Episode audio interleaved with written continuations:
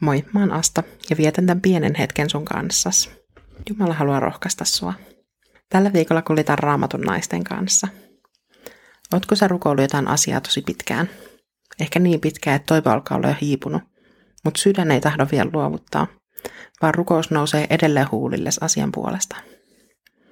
Ensimmäisessä Samuelin kirjassa kerrotaan Hannasta, joka oli vastaavassa tilanteessa. Hän oli rukoillut jo vuosia lasta ja itkenyt katkerasti kaipaustaan.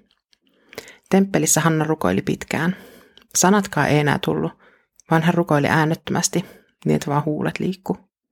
Pappi Eeli näki Hannan rukoilevan ja meni keskustelemaan tämän kanssa, sillä hän luuli, että Hanna on humalassa. Hanna kertoi kuitenkin olevansa vain onneton ja vuodattaneensa sydämensä Herralle. Ensimmäinen Samuelin kirja, luku 1 ja 17. Silloin Eeli sanoi hänelle, mene rauhassa, Israelin Jumala antakoon sinulle, mitä häneltä pyysit. Hanna oli pyytänyt poikaa ja oli jo etukäteen luvannut luovuttaa tämän lapsen Jumalalle. Jumala vastasi tähän rukoukseen ja muutama vuotta myöhemmin Hanna joutui lunastamaan oman lupauksensa. Hannan puolisolla Elkanalla oli toinenkin vaimo, Peninna, jolla oli lapsia ja tämä kiusasi Hannaa tämän lapsettomuudesta. Tahaton lapsettomuus on taakka, joka on raskas kantaa ilman jatkuvia muistutuksiakin. Hanna etsiytyi tämän kipunsa kanssa Jumalan luokse ja vuodetti sydämensä tälle.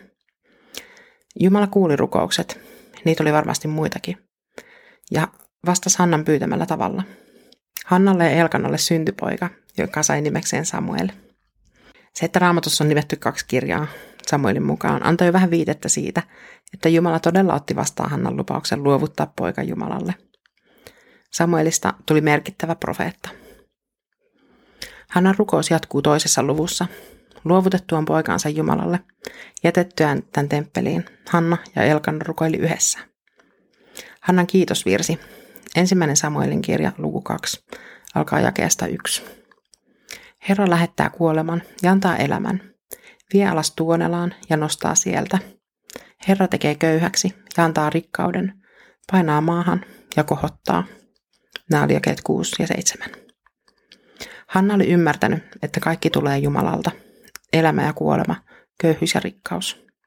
Hän oli alistunut sen vaikeimman rukouksen alle, tapahtukoon sun tahtos, tietäen, että Jumalan suunnitelma on hyvä ja Jumalan tahto meidän varalle on pelkkää hyvää. Rukoillaan siis kuten Hanna, vuodattaen sydämemme Herralle, luottaen hänen hyvyyteensä ja taipuen hänen tahtonsa silloinkin, kun me itse niin mielellämme tehtäisiin asiat toisin.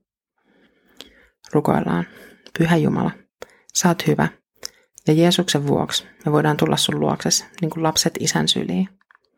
Sä haluat meille pelkkää hyvää. Taivuta meidän mielet lempeästi sun tahtos alle. Tapahtukoon sinun tahtosi. Aina ja kaikkialla. Aamen. Kolme minuuttia rohkaisua podcast ja huomisesta kesätauolle. Me palataan uusin jaksoin jälleen elokuun alusta alkaen. Siunausta kesään.